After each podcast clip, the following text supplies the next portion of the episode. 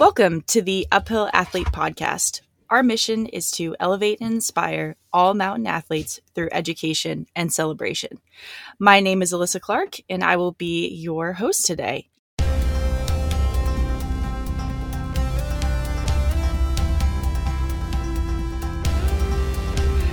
I am super excited to welcome RD Rebecca Dent to the podcast to discuss our most pressing questions on trail running and nutrition. Thanks for being on. Thanks, Alyssa. Um, I'm equally super excited to be talking to you here at Uphill Athlete today about one of my favorite topics trail and ultra running race nutrition strategy. So, hopefully, listeners today will get some easy to put into practice takeaway strategies that they can start using um, and that will translate into a better race performance, whether that's helping them cross the finish line faster or even just simply enjoying the race more, and also just helping people prevent and reduce stomach issues. So, yeah, let's um, help set some PBs today. I love it. And I can already say that um, when we do training groups and um, have Q and A sessions that Rebecca is our most sought after guest because I think nutrition really is one of the giant question marks I think in so many people's minds with training. And I think often and I can speak to this is the low hanging fruit in many ways of people's racing where it's like if I I always say like if I could just figure out my nutrition, I would nail this or I would be so much better. And so it's awesome to have you on to give us that those practical ways that we can achieve that. Um, but first, before we dive into that, can you tell us about yourself, your background in sport, uh, how you became an RD for endurance athletes because you're such a it's like you're an RD but you're the most interesting niche I think of of being an RD. So love to hear your background. Yeah, I mean, kind of a bit about me. I've been a dietitian for um, just over 20 years. And kind of early in my career, I specialized working in weight management and behavior change in the US, in the NHS in the UK. And then I moved on to specialize in sports nutrition. I kind of knew from the age of 15 I always wanted to do sports nutrition. So kind of made a decision quite early on in life. And so then my first job working for a sporting institute was with Olympic athletes towards the Vancouver Winter Olympics in 2010. And then because of my own personal love for the outdoors, and mountain sports after a few years, I left this role and started working for myself with trail and ultra endurance athletes. And then, along with that, um, I was supporting the GB climbing team, which then led me to working with GB climber Shauna Coxsey to the Tokyo Olympics in 2021. So then in 2016, um, kind of a bit before that, we moved to the Chamonix Valley from the UK. My husband's an uh, IFMGA mountain guide, so it just made sense that we moved to the mountains. And then this just fueled my passion and desire to specialize in working with ultra endurance and mountain sports athletes even more. You're kind of living in the environment as well as then having the opportunity to embrace it and work in that environment. And at that time, that's when I reached out to Steve here at Uphill Athlete to be part of this awesome team of coaches. And it's just progressed from there. That's amazing. Okay. I mean, holy crap. I didn't know your husband was a, a pin guide. That's so cool. I, yeah, wow, that's like a whole other, I mean, wow, power couple. Um, so many other questions about the two of you, but we'll get there. Um, we'll get back there. Wow, that's amazing. So just I, I thought I knew quite a bit about you and now wow every time learning something new. Um so that's awesome. So how as you're getting an athlete you're thinking about a race how are you coming up with a race nutrition strategy for an athlete? And what are some of these key considerations an athlete should have when they're devising this strategy? Yeah i mean this is one of the part of the reasons why I just love working with athletes. I mean, we're all unique in our own individual nutritional needs, and then you take into account the training plan and then the nutritional challenges that that individual might how have, and then we're having to then look at um, the race itself. In each trail and ultra race is different. There's no defined standard of how each of these races lo- would look. They're all completely different. So I really enjoy helping athletes figure out what's right for them, helping to make sense of nutrition, and just like I said, really problem solving the nutritional chat challenges so they can really transform their race experience. So I first start by asking a lot of questions. So it's kind of digging a bit deep to determine kind of previous race experience, um, nutrition, foods, fluids, or sports products used and tolerated or not tolerated in training and in races, how much the athlete has managed to eat in previous races or is consuming during training, history of stomach issues in race, and also day to day stomach issue occurrences can be relevant. And then I zoom in on the specific race. So then we start to talk through and look at distance, duration, desired time to complete, location, weather, terrain, ascent, descent, time between aid stations, aid station provision. So there's quite a lot to consider and factor in, whilst also kind of um, looking at the individual that is in front of you in terms of um, their needs as well. And then I start to lay it all out from there, having gathered all of that information and done a bit of fact finding. Um, I then start to lay it out looking at carbohydrate goal intake per hour, fluid intake goal per hour, and sodium intake goal per hour. And this is all going to change throughout the race depending on all of the factors that I've mentioned. That's fantastic. Yeah, I think that, I mean, that's so similar to how you would go about setting up a training plan. Um, I think that sometimes people think nutrition is throwing darts at a wall, and it's not at all that. It's very similar to, okay, we start kind of the general gathering of information, the general plan, and then you go really specific to the event that you're doing and, and dial it in. So that's, that's awesome to hear kind of that process and just how similar it is to exactly what we do when we're prepping like our legs for a race. Yeah. Yeah, and it's it's great because again, people choose to eat different things. They choose um, to have they have different taste preferences, things that will go down. Um, so it's really quite a fun thing to do. I just love helping people plan for the race because I almost feel like I'm doing it with them when we walk it through, when we chat through um, their nutrition needs. And I'm always amazed as well, actually, at how many people don't necessarily go through that process. I think with many athletes that I've worked with or I start to work with who come to me, they're I'm just like, well, what do you do? And they're like, well, I just kind of um, figure it out, take what I probably would eat during training and what maybe somebody else has told me to do and what I've seen other people doing and just go for it. And interestingly, you know, some people can get away with that and potentially finish the race, but I would always um, suggest that if you're planning and practicing your nutrition and hydration strategy and you have it dialed, you can do all of those things, um, enjoy the race, finish faster. You know, um, it will really kind of enhance your race performance for sure by really dialing in specifically your needs. Oh, it makes total sense. I mean, you wouldn't. Well, we've all done this to a certain extent, but it's like showing up to a race starting like a race start line and going, I don't really know the distance. I don't really know what shoes I'm going to wear. You know, I don't know if I've ever practiced these hills. I think it's, it's, you know, it's essentially doing that. And I don't think most people would do that. Sometimes people do, but for the most part, you try not to. Um, so how do you de- like develop the strategy in actual training. Um, and how does an athlete test this strategy or how do you have your athletes test the strategies um, in the training process? So before we're getting to the start line. Yeah so kind of just um, before that there's kind of some general kind of um, starting point is race nutrition strategies for those listening that want to kind of really knuckle down and, and really make sure they're planned and prepared for their next race. So if you're looking at single day events, you really want to rely primarily on carbohydrate as your main fuel source. So when we see, um, if you're elite competitive a- athlete who really wants to race well and um, and be kind of in the top 10, top 20 or so, then you want to be aiming for around 90 grams of carbohydrate up to 120 grams of carbohydrate per hour. So you're looking at 360 to 480 calories per hour. And that primarily comes from sports drinks, gels. And for the athletes that I'm supporting, the elite ultra runners, you know, they're consuming 500 mils of a sports drink along with one or two gels per hour. Um, and that's giving them their 90 to 120 grams of carbohydrate. So to, in these days, I think it's quite, um, it's really good because sports products or sports companies are getting a bit savvier with putting more carbohydrate in smaller volumes, which is then easier to carry, potentially easier to take on board. I know we're coming on to stomach issues, but um, you can consume these larger amounts in smaller volumes, which then it makes it a bit more practical practical for all these faster runners who want to race well, but also not be loaded up with as many gels um, that will weigh them down.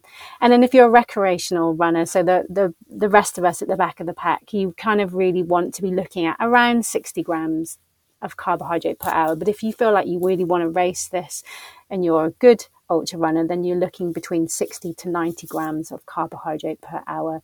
Um, and that again is a mix of sports drinks, bars, chews, gels, real foods, and other fluids. So potentially recreational runners, you know, we're not running as fast um, and we're to, it's to take us a longer amount of time to finish that race. So we have then the opportunity to use other types of sources like bars, real foods, and other fluids and not necessarily just have to rely on those sports drinks. Interestingly, what we're seeing is that faster finishers are consuming more calories. Those that DNF consume less calories per hour compared to those that are finishing. So those are that are DNFing, if you're looking at their nutrition intake per hour, they tend to be um, consuming under 200 calories per hour. So it really is about getting on board that energy and fueling well. Um, all of the runners that do finish eat and drink to at least the minimum recommendations of carbohydrate and fluid requirements that we're touching on, and we're going to go on, I know, to talk about fluid. Um, Interestingly, the research suggests for the elite runners that they are consuming, um, people like yourself, Alyssa, are consuming around 70 grams of carbohydrate per hour. But what I am seeing in the field and with ultra runners and what we're hearing reportedly, I guess, on Instagram and other social media outlets is that elite runners can, are consuming around 90 to 95 grams of carbohydrate per hour on average in a you know, a, a 100 mile race, and then up to 120 and reportedly 130 grams of carbohydrate per hour. I mean, I've had elite ultra runners who potentially you know haven't practiced their um, fueling in race and then you start to introduce more carbohydrate and they're reporting they feel like they've got more energy they feel like they can run faster you know they feel like they're performing better and um, they feel like they're recovering um, better um, after races. So it really does pay to kind of get the carbohydrate in but then obviously practicing that and nailing your nutrition strategy before you stand on that start line no, that's fantastic. And I've also seen that as well and am honestly just genuinely impressed of being able to get that in. It's amazing. Um, yeah, it, it, really is. I mean, that's a, a feat in itself. Um, but I actually had two somewhat follow up questions to that. Um, I guess the first, and this is selfish because I am headed into a multi day stage race. What does that look like uh, as you're preparing an athlete because obviously you're keeping up the carbohydrates, but your needs are um, a bit different, I think, um, as you're doing the multi day because there's just this kind of collective demand. So I'd love to hear what that looks like um, if you are going past the kind of that 24 ish, 30 hour range. Yeah, um, definitely. I mean, it's, I guess, some it's incredible people that want to do the multi-stage um, events and then also it's kind of a, a, nutrition feat in itself trying to actually plan your nutrition for that your crew support everything else. So it's again another impressive feat to do these stage races and, and finish them. So single stage races as i said kind of primarily relying on carbohydrate as a fuel source for sports drinks gels foods fuels food chews waffles some real food options um, that I can give examples for. But then the multi-stage day event, you know, you are aiming for around 200 to 400 calories per hour, primarily using carbohydrate, as we've said, as a fuel source. But then you can bring in a mix of fats and proteins for calories, for flavor change, um, for just something different to eat, more variety and options. And then obviously adding in the protein for that daily recovery because you're out there um, doing, um, you're running, you know, for long hours, um, days on end, potentially if it's a stage race with sleep, um, or if it's just a continuous race like the Tor des Géants where you just have to sleep where you lie. So, you know, it's just, it then becomes about not only getting the carbohydrate in, but the research shown to be successful or to finish these events, you also then want to focus on making sure you can maximize on the calories at all times. And then if you're moving for four, five, six days, you're going to want to eat a warm meal. You're going to want to eat something solid. You're going to want to have something that's, you know, familiar to you. Um, you're going to be moving at slower intensities as well. So then you have the opportunity to eat more real food options. And then also you might have, you might plan to spend longer at aid stations or with your crew support to then give you time to eat um, more food or more real food rather than just the sports drinks and bars. Oh, that makes a lot of sense. I uh, am always very impressed. Like Brian, uh, one of the other coaches, he can eat like a hamburger at an aid station, which I just absolutely blows my mind. I'm sure it's great to be able to get in, you know, that really big calorie dense meal while you're doing 200s. I have never had that uh, success or ability, uh, but no, that's great. I think, yeah, you really start craving more variety in what you're eating. Yeah savory foods and yeah i mean i've been at aid stations and seen all sorts sushi picnics pizzas like people cooking noodles, bowls of cereal. Like you just see it all, um, which is amazing. You know, I love to see people eating, so it's fantastic um, to stand at a aid station to see people tucking into these variety of foods. Um, I feel like it would be so. so this is a, a, tiny tangent. Hopefully, um, it would be so cool to do a study or or just kind of do a survey of traveling the world, looking at aid stations and seeing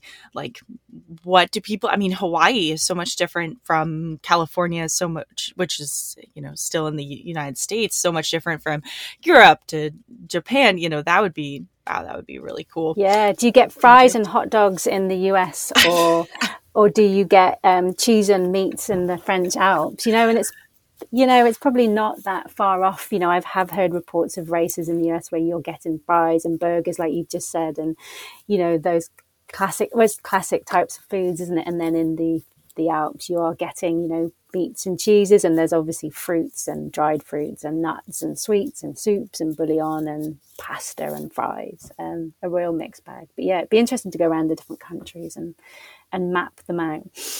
Yeah. Um, that sounds like a fun grant of some you could kind. pick your race based on your food preference yes. what country you would like to go in and what you know what um, ideal food you'd like to eat during a race definitely which i think leads to the point of knowing what aid stations have offered um, because i think sometimes people just go in and they're like oh they don't have that or they try you know it's the first time traveling and they're like oh in europe actually it is meats and cheeses and they don't have a hamburger and you're like correct. This is so i think that's just a great tip to people. It's like look up what aid stations are serving and if it works for you.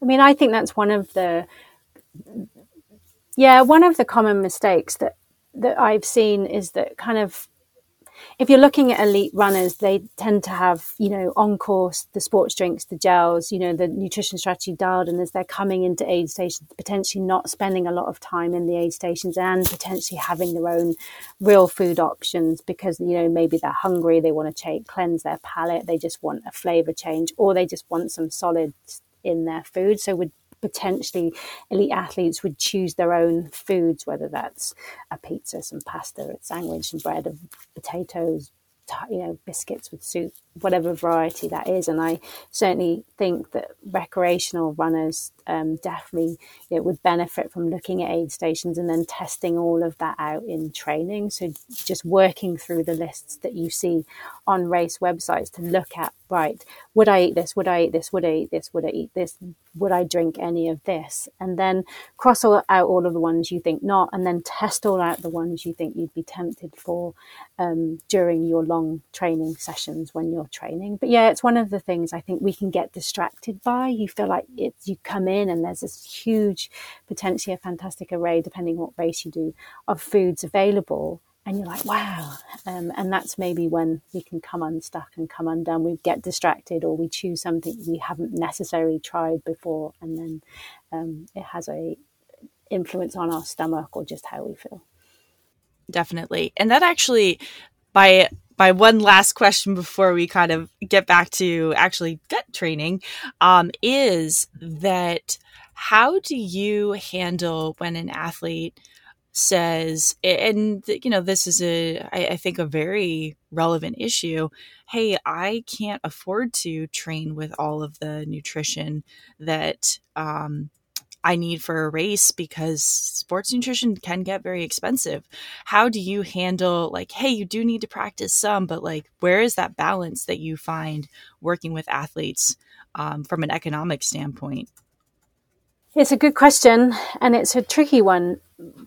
Um, my first argument would be you've invested so much yeah. time, money, and effort in the race, in the kit, traveling to the race, um, race entry, time in training that actually by investing in the products that you're going to use in the race to practice with during your training is worth every penny. But I also appreciate it can be very costly. So the idea would be then to maybe choose, you know, the three months prior to a race or once a month um, in one of your long runs, you then use the sports products that you're going to use in your race. Um, with kind of gut training and getting used to cons- eating on the go and um, carbohydrate tolerance, you can use other options or you can use cheaper products that potentially do the same thing. But so then you can kind of spread out the testing of the actual products that you're going to be using in the race. But yeah, ideally, where you can practice as much as you can with what you're going to use. But in training, you can use carbohydrate in different forms that we can talk about that will still encourage gut training and get you used to eating carbohydrate on the go. I think that's great. Yeah, I, I kind of say it's like, look, it's really important. Like you wouldn't buy the cheapest pair of shoes. You you buy the shoes that work for you. Um, but I do I do hear that often of like, oh, I can't train with that, I save it for the race. And it's like, oh, but then you've never tested it. Yeah. Yeah. And that's tricky as well. I mean, that's off, that's tricky because it's just like, well, how do you know that that's going to go down at that time and day? How do you know when you get this far into the race that you're going to be able to consume this? So it's still really encouraging everyone to practice as often as they can, as practically possible with their race nutrition strategy in training that they're going to use in the race. Definitely. Well, you've already touched on this, um, or you brought up the the term, but one of the um, key considerations, or I guess key things that we should be training, is something called gut training. So, can you explain what gut training is? Because I'm not sure everyone probably knows um, that term, and then how we go about that when we are in our training sessions. So, you, there's kind of two ideas, I think, um, around gut training. So there are the defined research based gut training strategies that have been tried and tested with in the research to show that they will help improve your tolerance of taking on board greater amounts of both fluid and carbohydrate per hour in your race to then ensure um, regular fueling, but also preventing and alleviating stomach issues during a race. So you have kind of the research defined gut training strategies, but then you also have what I would say are probably the two most important gut training strategies of all of the hundreds of athletes that I've worked out worked with that will probably do the job before you even have to go on to any of those research based ones is um, Fuel your training sessions with carbohydrate and hydrate, so drink fluids during them, and practice your race nutrition, foods, fluid, and sodium strategy in your long runs. And do it more than once, and do it over and over and over and over again until it's dialed, until you are confident that it works. So, those are the two key things I think I've seen with whatever level you're at, recreational to elite athlete, that will will have the biggest influence on your performance and alleviating and reducing gut issues, fueling your training sessions with carbohydrate and hydrating, and practicing your race nutrition, foods, fluid, and sodium strategy so you have it dialed once you've done it once, or once you've done it once in the sense you've got it dialed, you then take that on to the next race and the next race and the next race. And we can expand the variety. You can choose different flavor options, but you know what works and you know how much you can consume and take on board per hour. Um, and that's the, the the biggest game changer, I think. And then other specific gut training strategies if you are someone really struggling with stomach issues um, or really trying to increase your tolerance to be able to take on board more carbohydrate per hour or drink more volume of fluid per hour. There's a specific one to enhance fluid tolerance by practicing drinking during training. So, for example, if you are someone that um, I've been working with an elite runner and um, she found it difficult to consume 750 mils of fluid per hour that we were targeting for her in hot environments, but she felt uncomfortable, bloated, just really couldn't manage to get um, that 750 down, drinking on average 500 mil, but you know, to really help with her um, performance in the heat, we're just trying to increase her fluid intake. So the idea behind practicing drinking during training increasing fluid tolerance to relieve that discomfort or at least get used to that feeling of discomfort is that whatever volume you're trying to work towards to consuming, whether it's 500, 750 or a, litre, a litre per hour, you divide that by six. So 750 divided by six is 125 mil. So we got this athlete to drink 125 mil of water every 10 minutes within an hour training session. But the goal was to drink that within a minute. So the first minute of the first 10 minutes, drink 125 ml within a minute, and then do that every 10 minutes in an hour. And the research has shown that by doing that and practicing that specific type of strategy within a 60 minute training session, if you do that six times, a minimum of six times, that um, will help to help you to increase your tolerance and level of comfort of having that volume of fluid in your stomach. That I'm not encouraging hyperhydration or over drinking on water. Obviously, we supplement that with sodium as required. That can be a volume of a sports drink. But when we have increasing temperatures um, and or people aren't drinking enough through the race, which causes DNF or slower times or fatigue or poorer performance, then that's an ideal strategy to help you to drink more to your specific needs to offset significant dehydration in the race. That makes oh, that makes total sense. Sorry. No, no, I was okay. fine. I was going to go on to the next one, but yeah, that you know that's one um, that does make sense for fluid. And often I think we drop the balls a little bit with fluid and sodium um, because there's not necessary specific, clear information out there for what people um, could be doing or should be doing, or how to determine our own unique fluid loss and sodium requirements that are, I can uh, you know happily talk about as well. But um, yeah, that's one of the, the one of the gut training strategies that's not linked to carbohydrate, but certainly linked to fluid intake. Yeah, so I think that's um, we'll get into that super soon. Um, but what are the most common GI issues that you see in athletes? Because I think like that's i i would love to know the specific numbers. I'm sure you know them of how many athletes drop out just from cited gi issues. Yeah so with the research we're seeing up to 85% of dnfs in races is due to gi issues. Um, but we're also seeing that you know that stomach issues impact runners that don't finish. So even those runners that are finishing are still experiencing stomach issues. So again, the most common issues, GI issues, are nausea. Nausea and vomiting are the ones that I often spend my time talking people through, trying to problem solve the reason why it's happening. Stomach bloating, pain, cramps, sudden urgency to go to the toilet. Those all tend to be the ones that come up the most. And again, in um, in the research, what it's showing that around 40 to 90% of runners participating in races of like 70 kilometers to 160 kilometers. So, with increasing distance, we're seeing an increase in um, participants reporting stomach issues, and that's regardless of whether they finish or not. So, the longer the race, the greater the occurrence of stomach issues, basically. So, it, it's a challenge, but I I still believe that because potentially people aren't necessarily practicing their race nutrition strategy, potentially carrying out gut training strategies, and I'll talk about the carbohydrate ones as well. But that's the biggest issue. Fuel your training, plan and practice your race nutrition strategy. And I would dare to say seven, eight times out of 10, if you don't necessarily have stomach issues related to day to day, then you can alleviate or prevent stomach issues during a race. I appreciate the physiological response and the impact of the um, the running over time will also have a, a, response on the gut that then lends it to kind of be poor absorption, trauma to the gut, all of those things that influence our stomach. But we can get used to um, consuming carbohydrate and fluid, and we're seeing it with all of these elite runners. They're getting faster um, and they're consuming more carbohydrate. Yeah, I mean, absolutely. And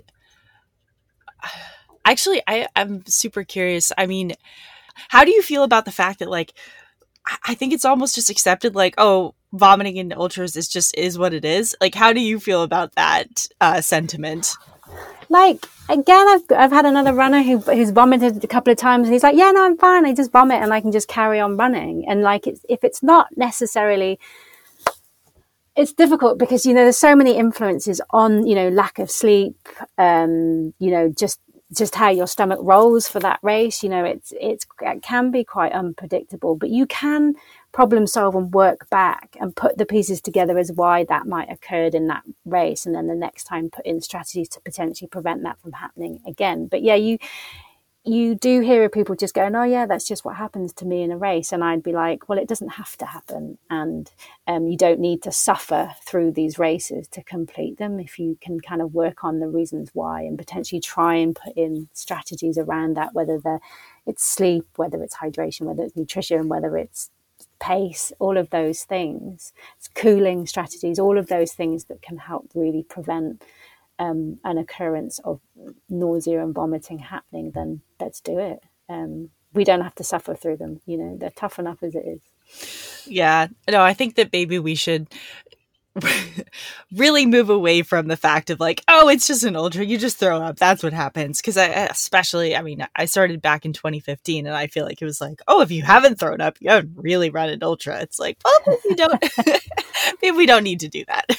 Yeah, so some of the carbohydrate gut training strategies that can potentially offset that nausea. Some of the reasons that I've kind of problem solved people's um, nausea is that potentially, you know, um, trying to consume more carbohydrate in a race and not having practiced that amount, or you know, a change in pace, um, and then trying to take on board carbohydrate at the same time, so running faster um, and causing nausea, maybe not hydrating enough or drinking enough fluid along with the carbohydrate per hour. So lots of different reasons as to why the nausea can happen um, nutritionally, and obviously you can problem solve around that from non-nutritional factors. But some of the carbohydrate gut training strategies are um, some of the simpler ones or the straightforward ones are just simply adopting a higher carbohydrate diet for the couple of weeks before your race, which is ideal in terms of carb loading.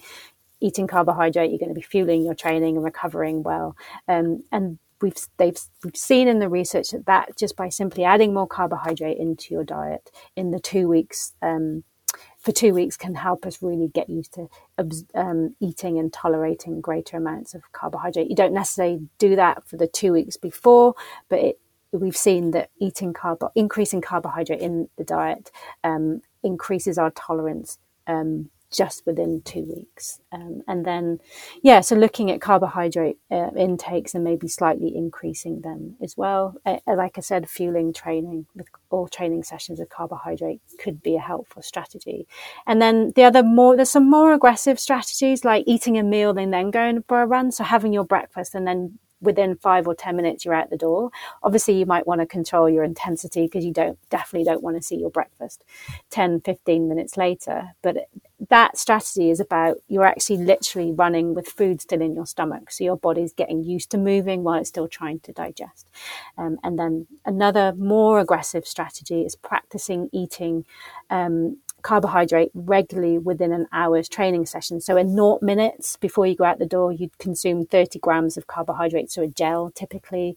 So at naught, one gel, at 20, another gel, at 40, another gel. Obviously, hydrating around that um, as required. Um, and that helps aid tolerance of taking on board carbohydrate and helps us to get used to taking on board more carbohydrate per hour. I, I've used those strategies, but not very often. And by the time people have fueled their training appropriately and you've had them practice in their race nutrition strategy, often you don't need to do those strategies, but they can be helpful if someone wants to push their carbohydrate intake, say from 60 to 90, or wants to practice 90 to 120. Um, so yeah, and then obviously you've got your B races. Try and enter some B races. Everybody seems to want to run their A race at every race, so try and you know book in some less less. I I, I just book some races where you are willing to go and test out your nutrition strategy, and you're not necessarily um, tied to your um, your finish time. So yeah, try to go and do some races and enjoy them um, as a goal towards your um, nailing your A race. Totally. Yeah, I think that's so key. I mean, I maybe unintentionally do a lot of just like eating and then going right out the door. Um, right. Um, because I've always, I mean, I, it's funny. I had someone when I first started really getting into ultras being like, wait, don't you need to wait an hour? Like, you're, isn't, aren't you going to feel bad? And I was like, I have eaten pizza, literally, like, had a piece of pizza in my hand as I was running out of an aid station. Like, that's what I do. and so I'm really glad to hear it. It's like I was really just practicing. Yeah, next time I'm going to be like, race nutrition. Yeah, I'm like because we have to do it in races. So no, I cannot wait until my stomach is like, oh, I feel fine right now. Yeah. Thank you for waiting. It's, it's definitely on an individual case by case basis. These aren't these kind of aren't um, you know one one foot or one size fits all strategies you know with if i was working say with you and we were problem solving your nutrition or trying to to encourage you to fuel more you know you'd pick the most relevant strategies and then potentially build up to those more aggressive um, what i call aggressive um, gut training strategy so that you're not making someone vomit every time they go out for a run um, it's not that's not fun either um, for training with. The other thing, the other thing that would be good to do is if you're if you kind of are comfortable with practicing your race nutrition strategy and training, don't just pick your long training runs.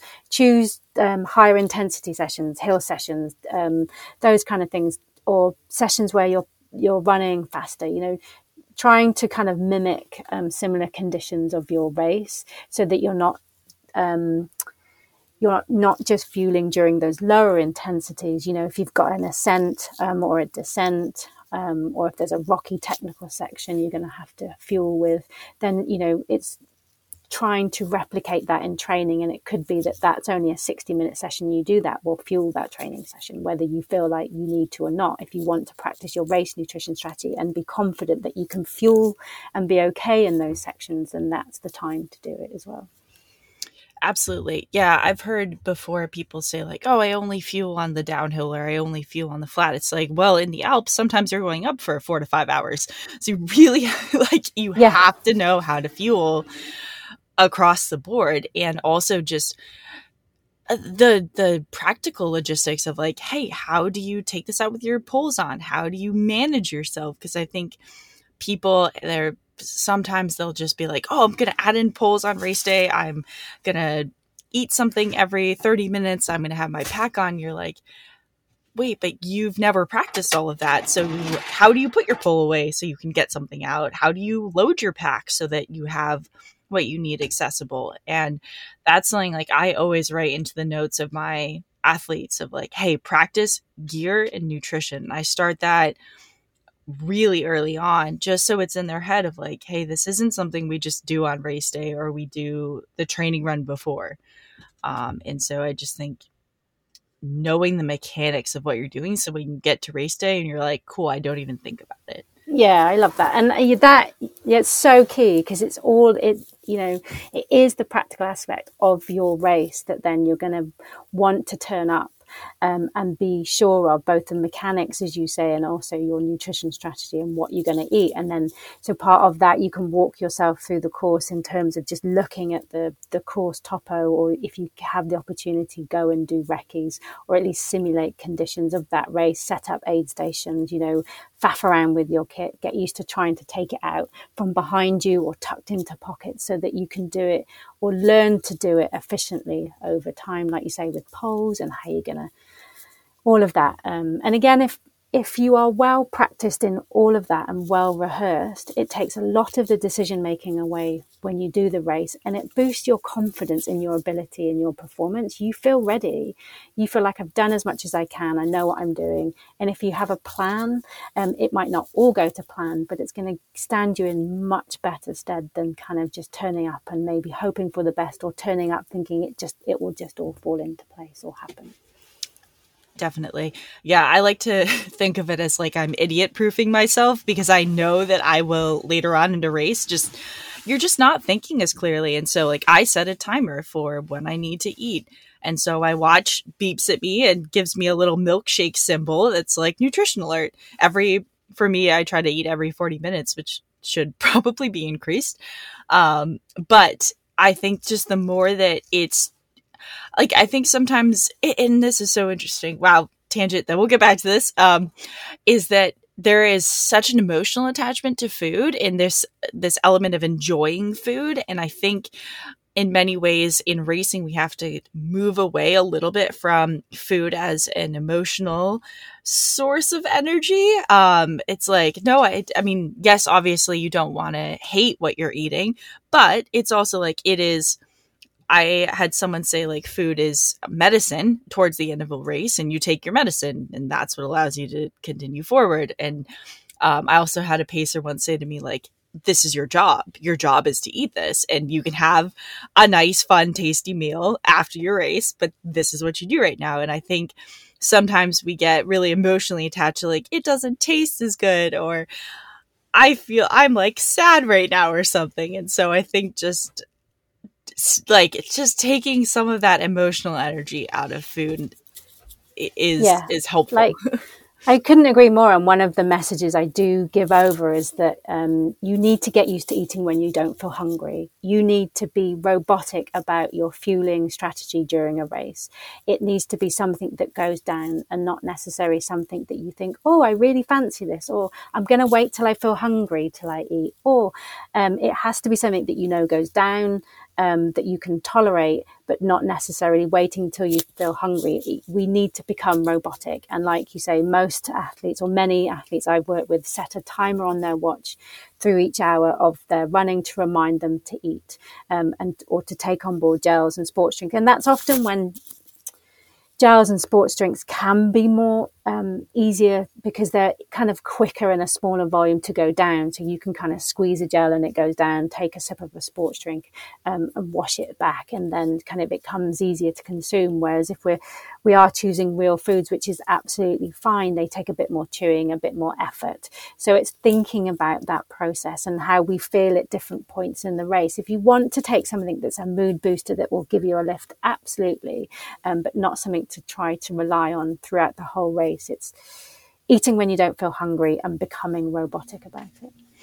Absolutely. Yeah. And we're often very temperamental in racing where you're like, you're packing your bag going, oh, that's going to make me happy. And you go and you're like, I was such an idiot. I hate this. Like, what am I doing?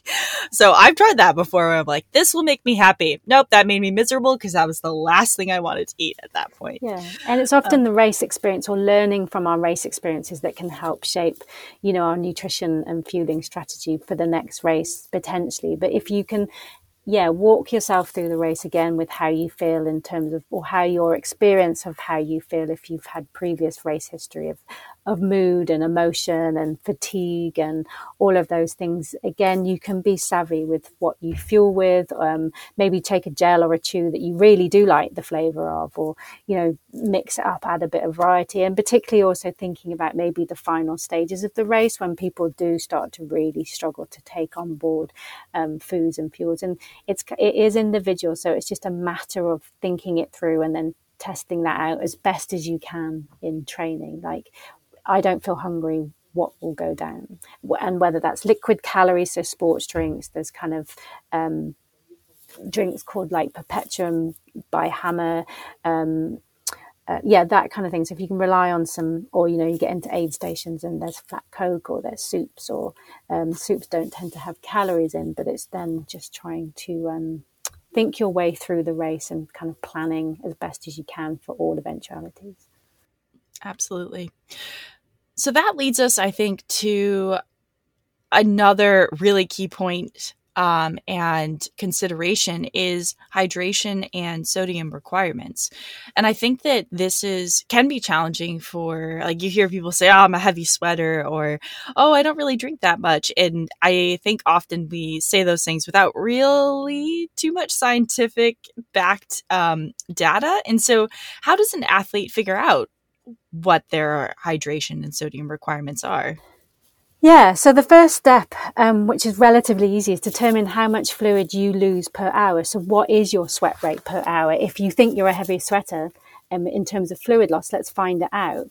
So, what you can do is um, potentially maybe we can share a link to this resource in the show notes, but also if you Google um, sweat loss equation, there's a simple to carry out fluid loss equation that you can do to help you determine how much fluid you lose per hour. So, what are your sweat rates per hour? And it's a simple process of choosing a one to two hour, ses- hour session um, and standing on the scales before the training session, after the training session, and then taking into account the fluid that you drank. And it gives you, it's a nice, neat little equation that then will give you your approximate. Um, fluid loss per hour. And that gives you a guideline as to how much to drink per hour. You don't necessarily or won't necessarily be able to replenish all of that. Some people are losing a litre and a half um, per hour. The practicalities of doing that in race, especially if aid stations are far apart, is difficult, or carrying that amount is difficult. But at least then you have some idea of how much to drink to go towards offsetting significant dehydration. So it gives you an idea of how much fluid you're losing per hour. And then if you're doing it in training, it can help give you an idea of then how much to rehydrate after to restore hydration. So that's great. You can work out how much fluid you lose per hour, which gives you your sweat rate per hour. You can do it um, in different temperatures. So you can do it in the cold, you can do it in the heat, you can do it at night, um, you can do it um, in an easy session, you can do it in an interval session. So that will also give you guidance as potentially how your sweat rate will change throughout a race. So then you have you are better equipped with how much you need to be drinking within your race. Like I said, you don't you won't necessarily replace the full amount, um, but it go gives you an idea to go towards some way. Are you meeting that at the moment, um, or it can help give you a specific moment. Right, I need to drink um, this amount per hour and then change to this amount if it gets hot or if it's cold and running through the night. I need to reduce my intake. As a general rule of thumb, as a starting place for people, I would suggest 500 mils per hour in temperate conditions and then 1,000 mils per hour in hot conditions. That's just a starting place for people. Obviously, it'll be less if it's cold and you're, you know, running in a cold environment or you're running overnight. Potentially, it could be the same or it could be less, um, or up to generally. Most people are elite runners as well and managing a thousand mil um, on average per hour in hot conditions, potentially more. And again, that's all relevant to if you're running in the desert or if you're running in the snow or what time of year you're running in as well. And obviously, your own individual um, sweat rates. Amazing. Yeah, I think that's really helpful for people just to get a sense of what is my baseline and how do I how do I work from yeah, there. it's really helpful. And that equation, but we'll share it. It's you can do it all the time in your training sessions. Ideally, stick to 60 minutes to two hours because after that, you're probably taking on board food and carbohydrates and other influences that might um, influence the weight change. Um, so definitely do that. It's great and it's really easy to do. Um, the only thing I wanted to say is that there is a suggestion in the research to drink to thirst, and I've seen some people make that suggestion, um, and particularly the suggestions around drinking to thirst in around, you know, kind of would be okay in and around races of 69, six to nine hours. But my only, um, my only issue with that is that if you drink to thirst, you still need a plan because you need to know where you can access fluid. You need to know how you can top up your flasks. And then if it all of a sudden gets hot and you suddenly feel really thirsty and you drink all of your fluid, where are you going to get the rest from? So it's, I, I'm cautious to say it, but I would certainly be hesitant to recommend to anybody to drink to thirst. I would still encourage people to get used to their own um, fluid losses. Obviously, being mindful we're not encouraging people to overdrink and overhydrate, but we're offsetting significant dehydration. And then that brings us on to um, sodium needs. Yeah, I mean, I think that's another really interesting piece of it. And I'd be curious A, sodium needs, and B, how or what you recommend people take in. I think salt pills are having somewhat of a resurgence. Um, they were i felt like they were very much a thing when i first started because there was still i feel like hmm, maybe it was like 2018 19 where ultra running just all of a sudden became not this really obscure weird thing everyone did. I mean, it's still obscure and weird. Um, but I'd I'd be curious of like what your favorite electrolyte uh, replacements are as well. Yeah. So this is another tricky area and not as easy to solve as the fluid loss one, but um, again in the research some of the research is suggesting that we don't need to think about sodium that there's enough coming from sports products there's enough sodium um, that we eat coming from the foods that we consume during a race. That might be pretty accurate and we might well do. You know sports products have between 0 to 200 milligrams of sodium. You know foods like a packet of crisps is 150 milligrams of sodium. A handful of peanuts has around 200 250 um, milligrams of sodium. So we are getting sodium from the foods and the, the fueling products that we're using during a race, but we still need to be having an idea of how much we're consuming so then we can adjust for the race condition. So we still need a plan. So I would suggest as a baseline, um, potentially you're looking at 500 milligrams of sodium per hour in temperate conditions in 500 mils of water and up to 1000 milligrams of sodium per hour in hot conditions in a litre in 1000 mils of fluid. And that isn't going to be every hour throughout the entire race temperature changes um, and everything else. But that's again a starting point. People often say that's high amounts but this is i'm seeing um, potentially anecdotally, and also some people who are having sweat testing done, whether that's single patch testing or whole body sweat testing, that when we have a specific strategic sodium supplementation plan, people are reporting improvement in how they feel. They feel better in running, um, and and that adding that sodium then to your water is then going to offset the risk of hyponatremia. So the idea behind that isn't to oh, add loads of sodium, but that's the general guidance. In warmer conditions, as you're running through the day, 500 milligrams of sodium in 500 mils of water or 500 milligrams of sodium per hour, and then 1,000 milligrams of sodium in a litre of fluids or in combination with foods. Um, research shows that average sodium losses in athletes are around 200 milligram to 2000 milligrams. So it's again a broad range for all of us. There isn't a one size fits all approach. And I would certainly suggest if people have access to that to have sweat testing done, but it's a little bit more difficult to go and have done. It's not as freely accessible. Um, so yeah, so it's a, it's still a broad range, and they're kind of the, the, the guidelines. But again, I would walk through the race with someone.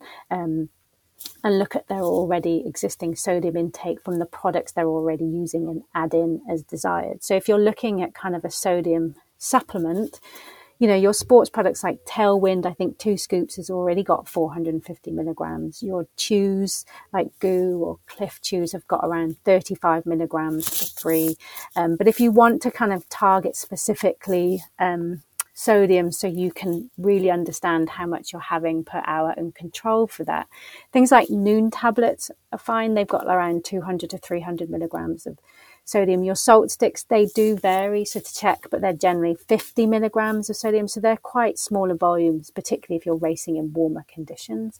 Um, some companies, um, like Precision Fuel and Hydration, they do 500 and 1,000 milligrams um, of um, supplements, but then you've got other companies um, like Nuun and Salt Sticks that all do smaller um, sodium intake. So it's kind of your is finding out how much you're consuming already and then adding in on top of that what you need and and if you add up what you're doing already, that's when things like salt sticks or Nuun tablets or precision fuel and hydration tablets can be used in addition. And then you can work out how many do I need per hour. Um, and then it becomes easier for you to then um, calculate. But uh, the only thing I want to say, don't confuse salt with sodium. Um, sometimes the sports product label will say salt content. Sometimes they'll say sodium content. You need to be looking at sodium content. So you need to convert salt to sodium. If you Google it, there's some quite good conversion, like calculators that will do that for you. But for every one gram of salt is 400 milligrams of sodium. So be mindful that salt isn't sodium and sodium, yeah, salt isn't sodium. You need to convert it. Well, I have learned something new because I, yeah, I don't know why. Yep, that's great. so thanks for that. So you, so like the research shows, you might be getting enough from your foods and sports products already. Uh, from again all of my experience, I don't feel it is. Um, but that's from my anecdotal experience working with athletes and athletes, uh, anybody, athletes, people that are running ultra runs, trail running races, like to have data specific numbers. So that's when the additional electrolyte tablets, when you look at those numbers, you can go, well, at this time of day, it's going to be hot. So I need a thousand milligrams. So I'll just drop in this thousand milligram electrolyte. It's easy for you to then, it, again, it takes another decision making process away when you've got things that add up nicely and are nice round numbers. But again, everybody's different. Definitely. Do you I think a little bit of the fear, and I think you hear horror stories, which I'm actually curious if it even is. Do you worry about athletes over salting? Um, because I think, I, like, I know that that potentially that that no, like in my in my my own um, professional experience, I haven't seen anyone over salt um, in terms of adding too much sodium in in my experience, people aren't adding enough. That isn't to say people are adding, aren't um, are over adding, but that's when I'm saying like look at what you're already doing, like in terms of how much are you taking on board, and look at the range of 250 milligrams, 500 milligrams, and 1000 milligrams in varying temperatures, um, because that's not you know it's not a thousand milligrams every hour for the entire race because it's probably not going to be hot for the entire that hot for the entire race. It might be, but then it's just getting an idea of your own needs. But I haven't, you know, people might and potentially have, but I haven't seen it professionally. I've seen the opposite, um, and it's just giving people the right guidance um, and information that we don't necessarily overhydrate or um, use too much sodium, but also the other way. Um, I'm finding everything's the other way. People don't eat enough carbohydrate, they don't drink enough, and they don't add enough sodium. Interesting. Yeah, I've just heard it a few times, and now I really wonder if that was what it was, or maybe it was something else. Um, so that's good to hear that it's it's generally the opposite direction.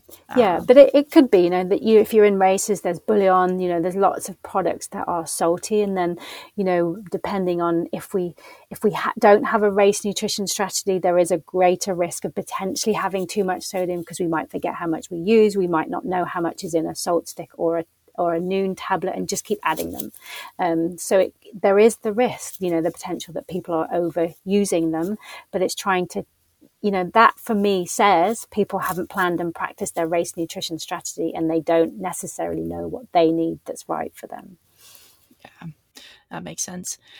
So I think this is always kind of the fun question, but also might be very irritating for for a nutritionist. Um, but what are maybe like your two to three most common mistakes? And I, I feel like I can probably guess few of them. Um, but what are what are some of your most common mistakes that you see, and how can we best uh, resolve and po- hopefully avoid them? I mean, it is a great question, and and I think the first one is people don't plan and practice the race nutrition strategy. They don't plan it for one, or they don't practice it enough. It's not something that you pretend you just do once or twice and then hope for the best. It's something that you can practice over and over and over and drill down and nail. So then almost every race you turn up to, you know what you're doing. It, it might take, it will take a conscious effort the first few times or a huge conscious effort. When I work with athletes, we've got spreadsheets, we're testing all of these types of things.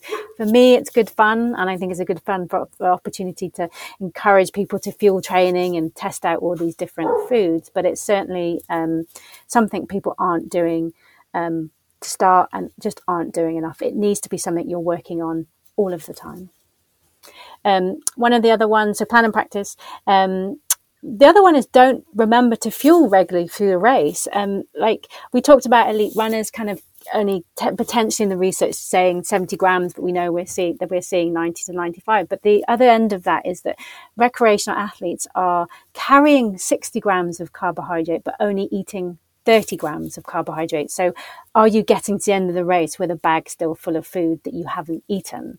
Um, so really, it's it's and then that happens at the other end, like we were talking about. Do you need to set an alarm on your watch to remember to eat every, you know, take that gel every half an hour, or every fifteen minutes, or remember to eat every half an hour, or something like that.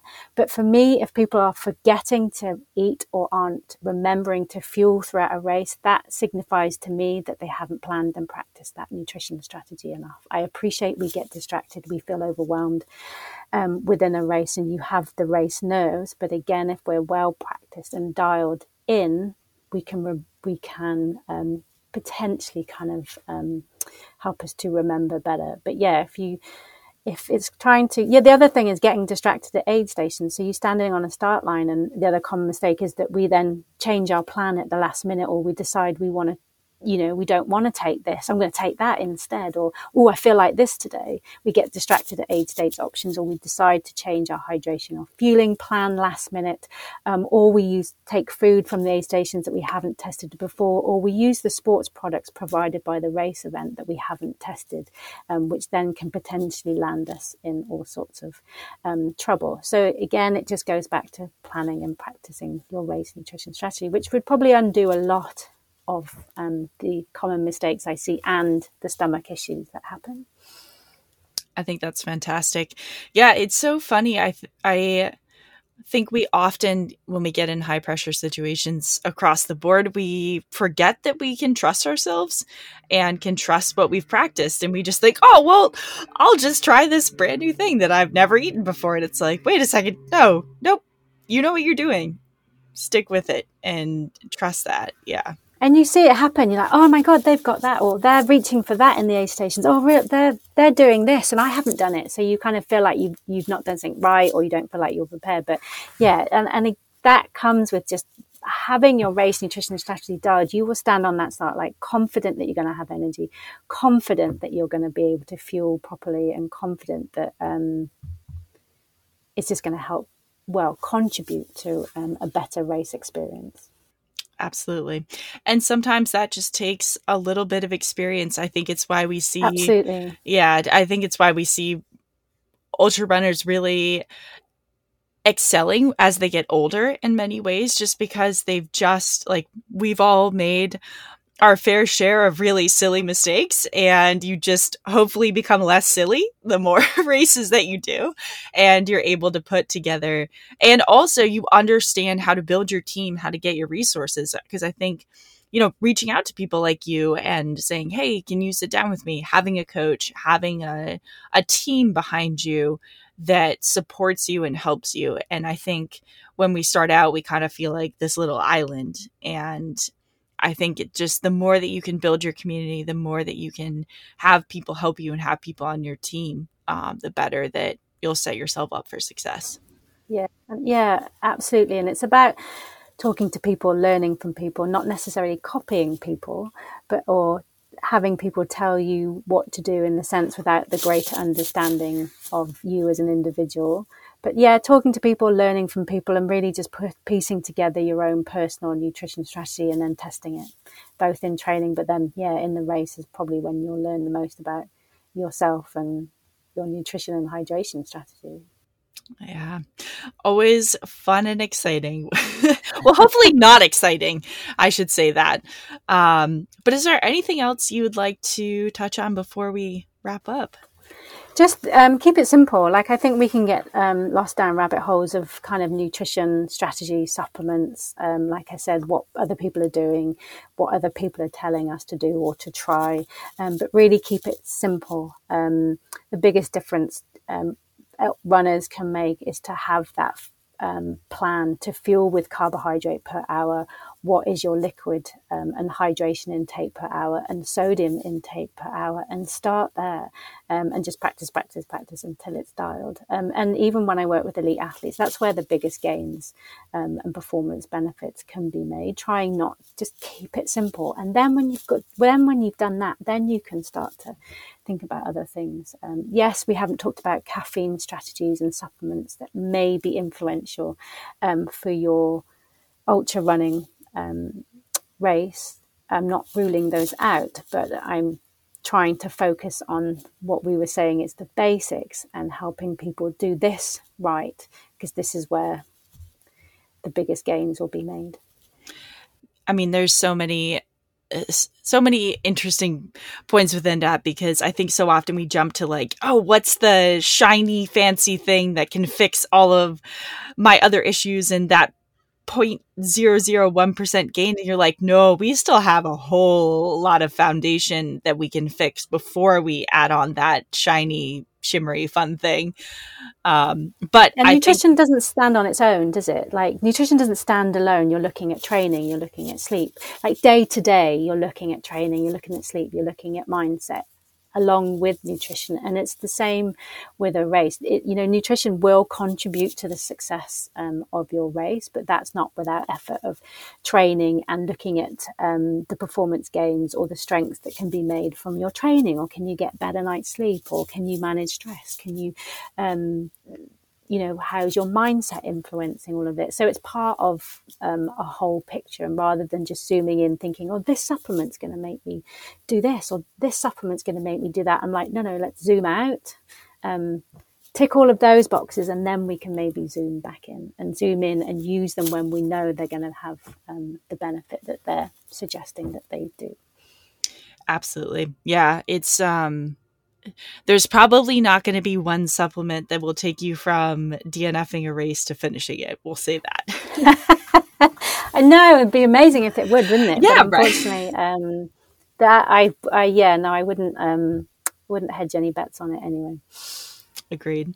And I think that that sets it up for hopefully, I think we're going to be putting together a longer nutrition series that we can really dive into caffeine, into more of the, the nitty gritty and the specifics for the everyday, the race strategy, because I think this was really more focused around, you know, how you prepare that race strategy for trail running. So we have a lot to cover in the future. Yeah, loads to chat about, which is exciting. Yeah, loads of really cool tips. I think we make nutrition difficult, or there's so much nutrition information out there. You know, people are struggling to understand what's right for them.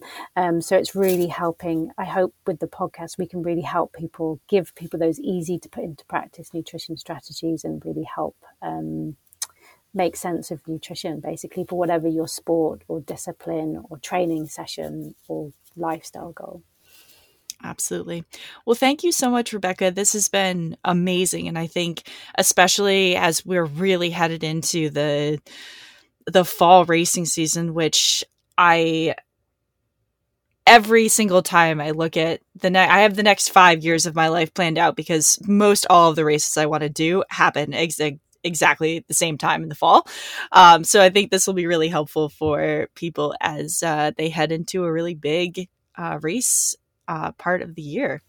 Yeah, no, thanks for having me. Like, but just as just on that, like, um, this race training nutrition strategies is all year round. Like, it, you know, it's not necessary. I know um, we're not suggesting that, but this is for, you know, you can use this and I would encourage people to do this all year round, not just in the run up to race season or during race season. It just happens to be, it's on point to talk about it because everybody's heading in, with, into the thick of race season for everybody. So I hope there's still some tips people can, can use for their next race. Oh, absolutely. No, I think this will be really relevant. So thank you for listening to the Uphill Athlete podcast. If you can rate, review, and subscribe on your favorite podcast platform. That's really helpful to us and hopefully gets us uh, helping the people that we can. So it's not just one, but a community. We are Uphill Athlete.